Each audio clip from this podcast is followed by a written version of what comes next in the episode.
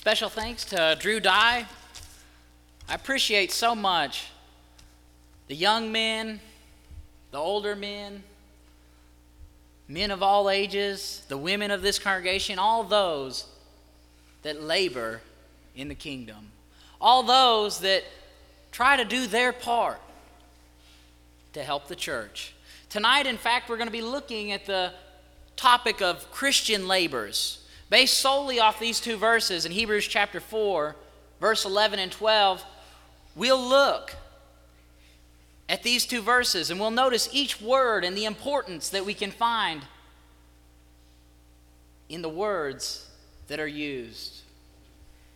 In 2 Timothy chapter 3 verse 16 we see that all scripture is given by inspiration of God. It's profitable for doctrine, for reproof, for correction, for instruction in righteousness, that the man of God may be perfect, thoroughly furnished to all good works.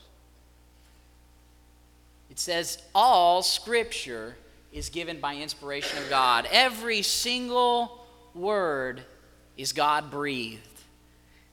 Every single word has importance, it has meaning. And we should learn from that. Tonight as, tonight, as we look at Hebrews chapter 4, verse 11 and 12, we'll notice first the, the work of a Christian. Second, we'll notice the withstanding of a Christian. And third, we will notice the weapon that the Christian bears. First, the work of a Christian. Notice the first word, if you're reading in the, uh, the King James, it says, Let us labor, therefore, to enter that rest. If you are looking in the New King James, it says, Let us therefore be diligent. So, that first two words there, it says, Let us. Now, this isn't, this isn't the, the green leafy stuff that you find on the buffet as, as I go places and, and eat out with Anna Sanders, as many of you know. Uh, as I go eat with her, oftentimes she, she wants that salad, she wants the lettuce. Here, the let us is not talking about that. It's not talking about something that can be consumed, but it's talking about the ability that we have. Just the two words, let us, imply that there is something we can do. Not only is there something we can do, but when we see the words let us, there is something we must do. There's something that we have to do. The Hebrew writer is admonishing the, the Christians to do something. But notice he includes himself. Let us, the Christians and the writer, he says, let all of us do something. Notice the next word, it says labor. If you're, if you're reading in the New King James or, or other versions, many of them say, give diligence. Make it a part of you. Make it a part of your life. Let us labor. Each individual Christian has the ability to do something. What is it exactly that is the laboring that you're going to do for the work of the Lord? I don't know. I can't say. But I know there's a place for you. Jesus talks about the body and he says that, that there are many members. There are many members that are part of the body at the Olive Branch congregation. There are many members here that make up the body of Christ. How are you going to be fulfilling the laboring? How are you going to be fulfilling giving diligence? It's, he's earnest in his desire, he's, he's working hard. It's number one priority. It says, let us labor. Each individual has the ability, and that gives us responsibility. Because we have the ability, we then must be doing something. We must be doing something with the things that we have the abilities that belong to us. Recently, in the, the class upstairs, the youth group studied about the parable of the talents. Specifically, talking about money there, each person had, had talent that he had, he had to use, whether it be the one talent man or whether it be the others. They had an ability. They were entrusted by the master to use their ability to earn, to gain. And we see some of them did and one of them didn't. But let us labor. That then is our responsibility. That's what we have to do. Notice the next word. It says, therefore. Let us labor, therefore. This is, of course, in the King James. You can catch the, the same idea from, from any, any version that you read.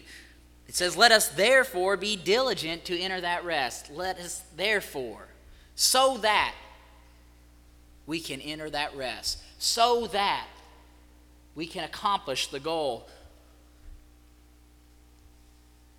There seems to be a question here. He says, Let us labor. And it's like, wait, why, why labor? Why do you want me to be working? And so the, the Hebrew writer goes ahead and he, he distinguishes that fire and he says, Therefore, so that, why? Let us labor therefore that we may enter the rest. There's a reason why we must be working. We must be working because that's how we're going to gain heaven. That's how we will be found faithful. Let us labor, therefore, to enter that rest. There is a reward. There is going to be a day where Christ comes back. The promise. John chapter 14, he said, I go to prepare a place, and I'm going to take you with me. If you do what I say, I'm going to take you there. Evidently, there's a possibility, though, of not entering that rest. He says, Let us labor, therefore, so that, therefore, we may enter that rest. That implies that if you aren't laboring, if you aren't doing what you can for God, we might not make it. We won't make it, in fact, if we don't fulfill the words of Christ, if we don't do the things that He's commanded. If we must labor, if God expects us to labor, what could possibly prevent us from reaching that rest? If I had to make a guess, I'd say the, the number one thing that could pull us away from entering that rest is laziness. It, it catches us sometimes. There's a desire to do the things that I want to do. Uh, there's activities I want to be involved in that are going to pull me away from laboring for God. They pull me away from doing the things that He's commanded. So He warns them here. He says, Let us labor, therefore, to enter that rest. There's a way to enter the rest, and it comes from Christians working. You talk about the threefold uh, work of the church today. The work of the church today is that we evangelize, it's that we edify, and that we are benevolent, that we do for others. Recently, in a study, as I was looking at James chapter 1, verse 27, we talked about love helps the helpless. That was nearby here in Nesbit, Mississippi. Uh, we spoke, we spoke down there, Mike and I both did, and I spoke on love helps the helpless. In James chapter 1 and verse 27, it says, Pure religion and undefiled before God and the Father is this to visit the fatherless and the widows in their affliction, and to keep oneself unspotted from the world. Now, within this, we see one of the activities that is required of being a Christian, one of the labors that we can do. He said to visit the fatherless and the widows in their affliction.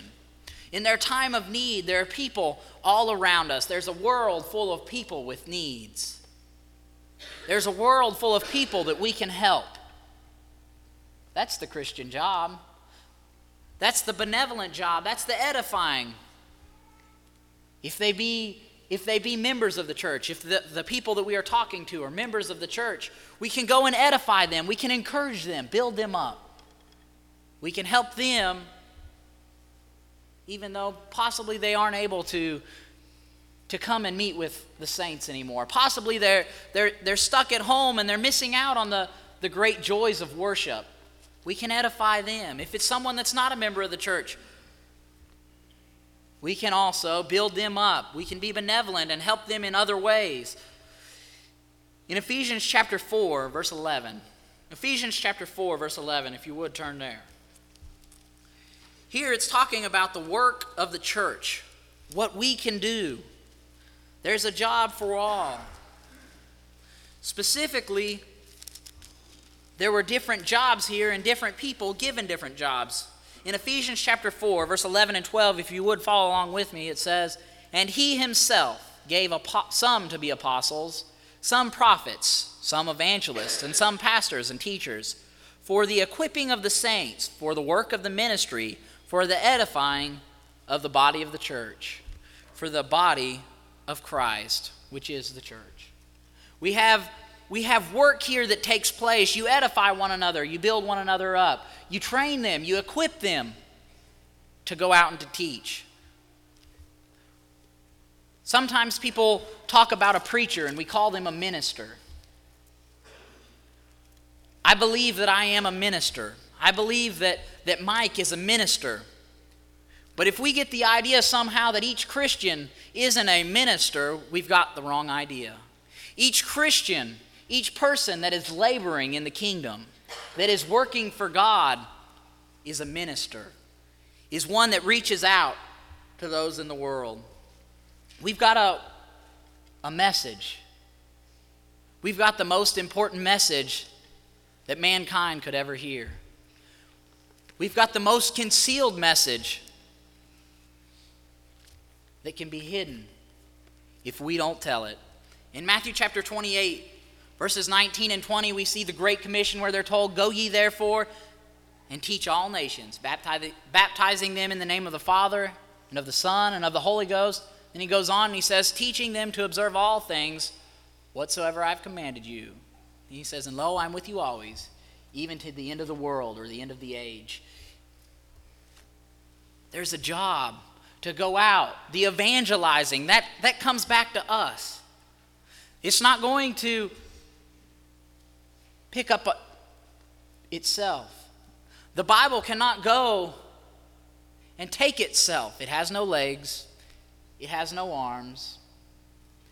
It's not able to go out and to teach others unless one has a desire to pick it up and find it. One can find the truth by picking up the Bible and studying it, but they're a lot more likely to find the truth if they have someone go and help them.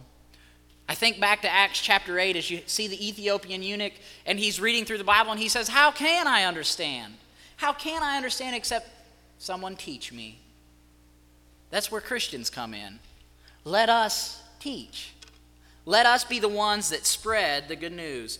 In Hebrews chapter 10, verse 24, it says, And let us consider one another to provoke unto love and good works. If you follow on into the next verse, verse 25, it says, Not forsaking the assembling of ourselves together as the manner of some is, but exhorting one another, and so much the more as you see the day approaching. There's a need to be here, there's a need to be worshiping, there's a need to be with the saints. I've heard it before where, where people make the excuse, well, I, I'm going to stay home. I'm just going to stay home and, and I'll study on my own. Or uh, I, I don't want to go and I don't want to be with, with those up there because I don't like the person I sit next to, or I don't like the person teaching the class, or I don't like people seeing me leave my house. There's all sorts of different excuses we can come up with.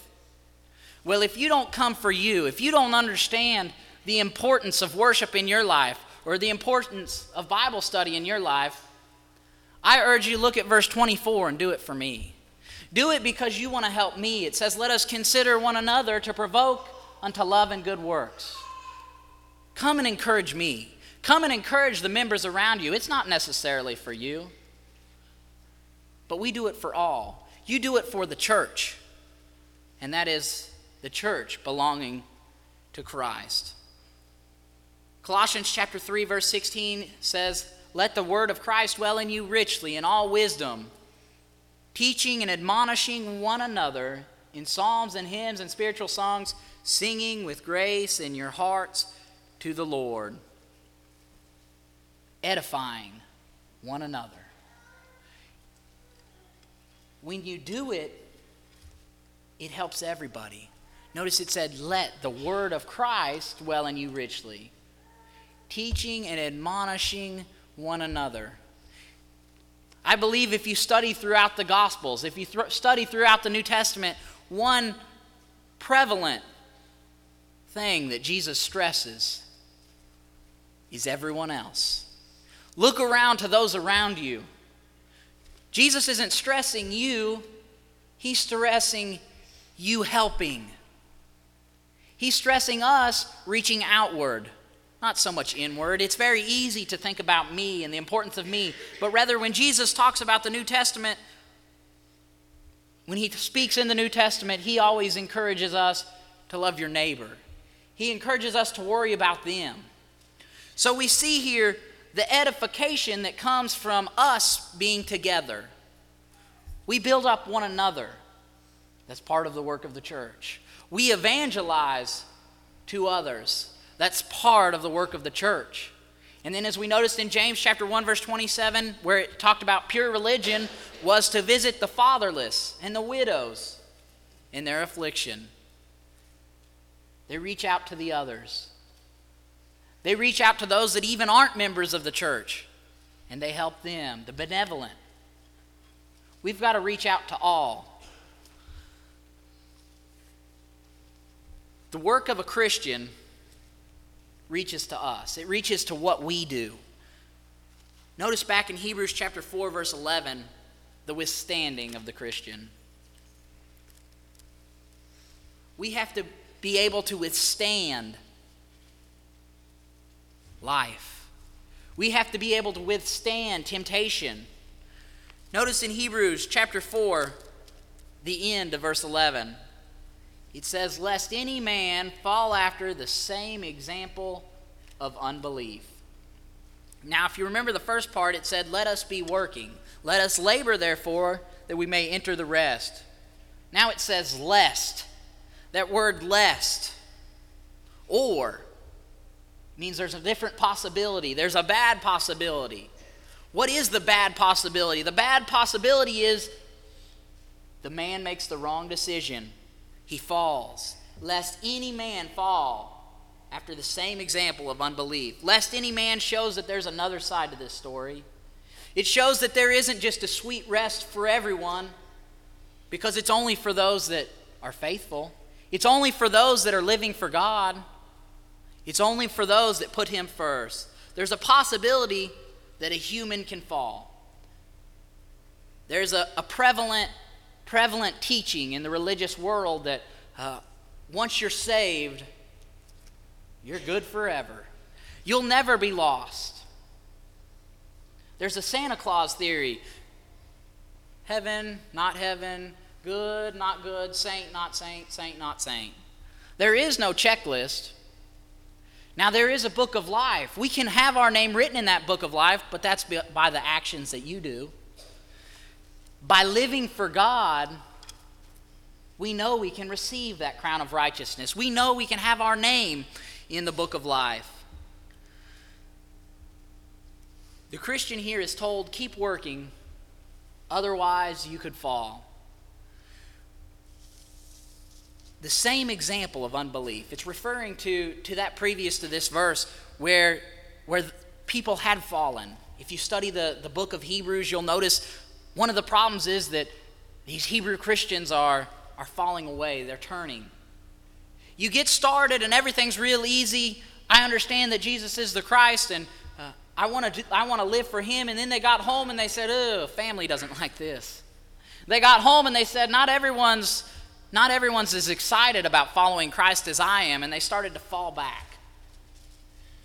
So his point here in verse 11 is says, Let us labor therefore that we may enter that rest, lest any man fall after the same example of unbelief. They fell because they weren't working. Can you see it? They fell because they weren't working for God. Why do we need to be working? Because working will keep you faithful. You want to receive that crown of righteousness? Be working. Be living for God. we ought to labor even more diligently because we know we have a reward. There is a reward that awaits us because we're working. Immediately following the push to work, the people have a responsibility. In John chapter 15, verse 1, Jesus says, I am the true vine, and my Father is the husbandman. He goes on to say, I am the vine, and ye are the branches, verse 6 He says, Bear precious fruit. And then he says, He that abideth in me and I in him, the same bringeth forth much fruit, for without me ye can do nothing. That was verse 5. Notice verse 6. If a man abide not in me, if he abide not in me, what happens to him? He is cast into the fire. He is cast forth as a branch and is withered, and men gather him and cast him into the fire, and he is burned. We've got to be working, we've got to be producing. Notice, bearing fruit. Jesus said, I am the vine and ye are the branches. What's the branch's responsibility? To bring fruit. If you know anything about an orchard or about a, a grapevine or, or any sort of bearing, if you have a cow that never has calves, you get rid of it. If you plant a garden and you never get fruit from it, what a waste. You've got bad seeds. If you got a grapevine and the branches never bring grapes, there's a problem. If you've got a tree that grows up and it never brings forth fruit, what good is the tree? If there was one that was growing an orchard and the, the orchard never brought forth any fruit, what are they going to do? They're going to have to quit because there's no money if there is no fruit. There isn't any money if they don't if they don't produce. Now Jesus says if you're the branch and you don't bear fruit, you're cut off. You are cut off and put away. The once saved the once saved, always saved teaching is, is far removed from that of the gospel. It's far removed from that of the Bible as we see over and over warnings and warnings. Do what's right, continue in the faith, be strong in the Lord and in the power of his might. Why? Because we've got to be working to be saved in the end. James chapter 1, verse 14 and 15, it says, But every man is tempted when he is drawn away of his own lust and enticed. Then, when lust hath conceived, it bringeth forth sin, and sin, when it is finished, bringeth forth death. The person is no longer in that saved relationship. He's no longer in that saved state because he was drawn away by lust. Sin separates us from God. We see there that we need to be working so that we don't sin, so that we aren't separated. Notice now the weapon of the Christian. Hebrews chapter 4, verse 12. Hebrews chapter 4, verse 12. He gives the weapon to the Christian. He says, For the word of God is quick, meaning living, and powerful, and sharper than any two edged sword, piercing through even to the dividing asunder of soul and spirit and the joints and the marrow. He says, and is a discerner of the thoughts and the intents of the heart says, For the Word of God. He's talking about the sum of the Word. He's talking about the Bible that you have in your hand. The Word is special because it's God's, it belongs to no one else. This isn't the Word of Jared. This isn't the Word of Osama bin Laden or Barack Obama or any other great person that you can think of. It's not the Word of John Calvin. It's not the word of Muhammad. It's not the word of any, any man like that. It says, for the word, talking about the word belonging to God. It's God's word. For the word of God is quick and powerful and sharper than any two edged sword. It means it's alive, it's well, it's not suffering. Notice the word which is spoken of is singular. It says the word. It's this right here. It's no one else's.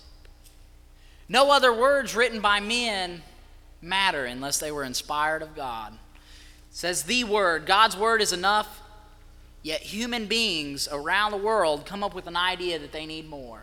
They come up with the idea that there's got to be something more.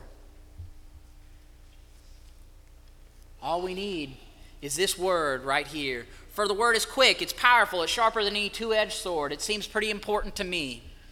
I know a lot of the, the younger generation plays these things called Xboxes, and they play these things called PlayStations. They're computer games. We have these computer games, and you want that, that perfect character. You want that character that's got so much life that he can never die. You want that character that's so powerful that no one can defeat him. And you want that character that has the weapon that is the strongest weapon.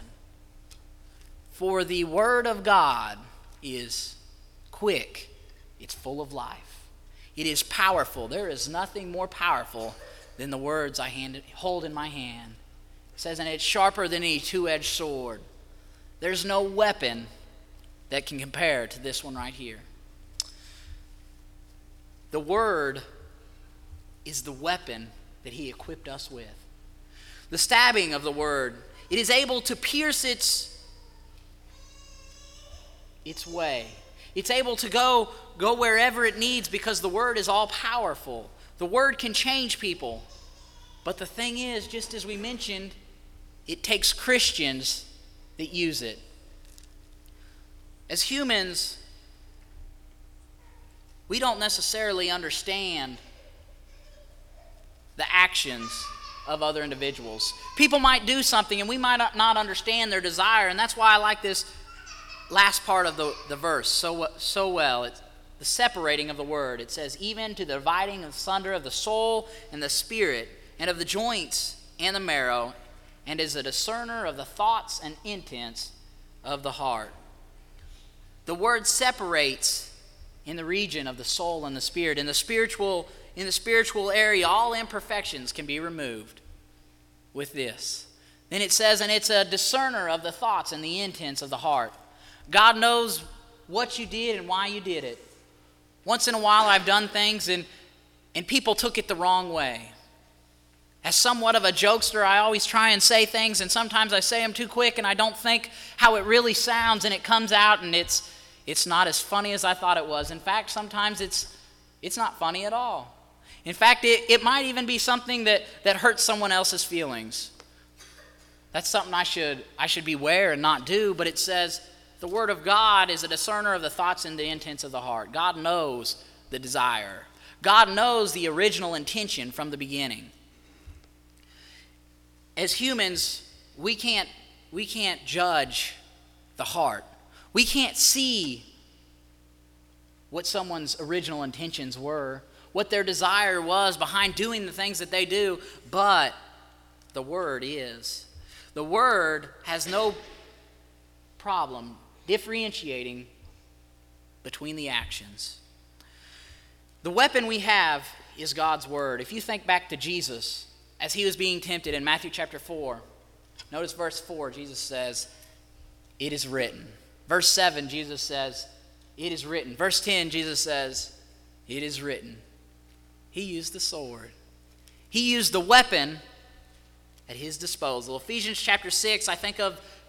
Think of the equipping of the Christian soldier. He says, and take the helmet of salvation and the sword of the Spirit, which is the Word of God. The weapon the Word of God. Couple that also with Ephesians chapter 6, verse 18, which is an, another important part of that Christian protection. Praying always with all prayer and supplication. Make prayer a part of your life. Just as this right here is your weapon, couple that with prayer and see how much you can get done. There's no greater weapon than that of God's Word coupled with the prayer of one living for God. In 1 John chapter 5 and verse 14 it says, "And this is the confidence that we have in him, that if we ask anything according to his will, he heareth us." Make prayer a part of your life. Be the Christian that God desires. Be working for him. Be laboring as a Christian. We notice first the work of a Christian, what we ought to be doing. As a Christian, we're working so that we don't fall. We notice the withstanding of a Christian. Because of his labor, he didn't fall. And finally, we notice the weapon of a Christian. We have the Word of God, it's at our disposal if we choose to use it. Do we want to receive the reward which is spoken of in here? Do we want to receive that home in heaven which God tells us about? I pray and I hope and I trust that you do. There's no greater accomplishment than to hear the words, Well done, thou good and faithful servant. If we're living for God, if we're living according to this, there is no doubt that we have a home in heaven. In John chapter 14 and verse 15, Jesus said, If you love me, keep my commandments. Is that what we're doing? Are we living for Him? Have we become a member of His church? If you haven't, you can do so tonight. In Acts chapter 2, verse 38, they understood that they had killed the Messiah. He said, Repent and be baptized, every one of you. Repent and be baptized. Make a change. Make a change in your life. Be baptized for the remission of your sins, added to the body, to the church, which Christ built. If you haven't done that, today is the day. If you were here this morning, we saw our sister Aubrey Howard be baptized into Christ. Now, she's a sister, a sister in Christ. If you haven't done that, if you haven't become a member of the New Testament church, do it tonight. Don't wait. Let's be laboring for the Lord. And let's be living in the Lord as we put Him on in baptism. If you haven't become a Christian, tonight is the night. Please come as we stand and sing.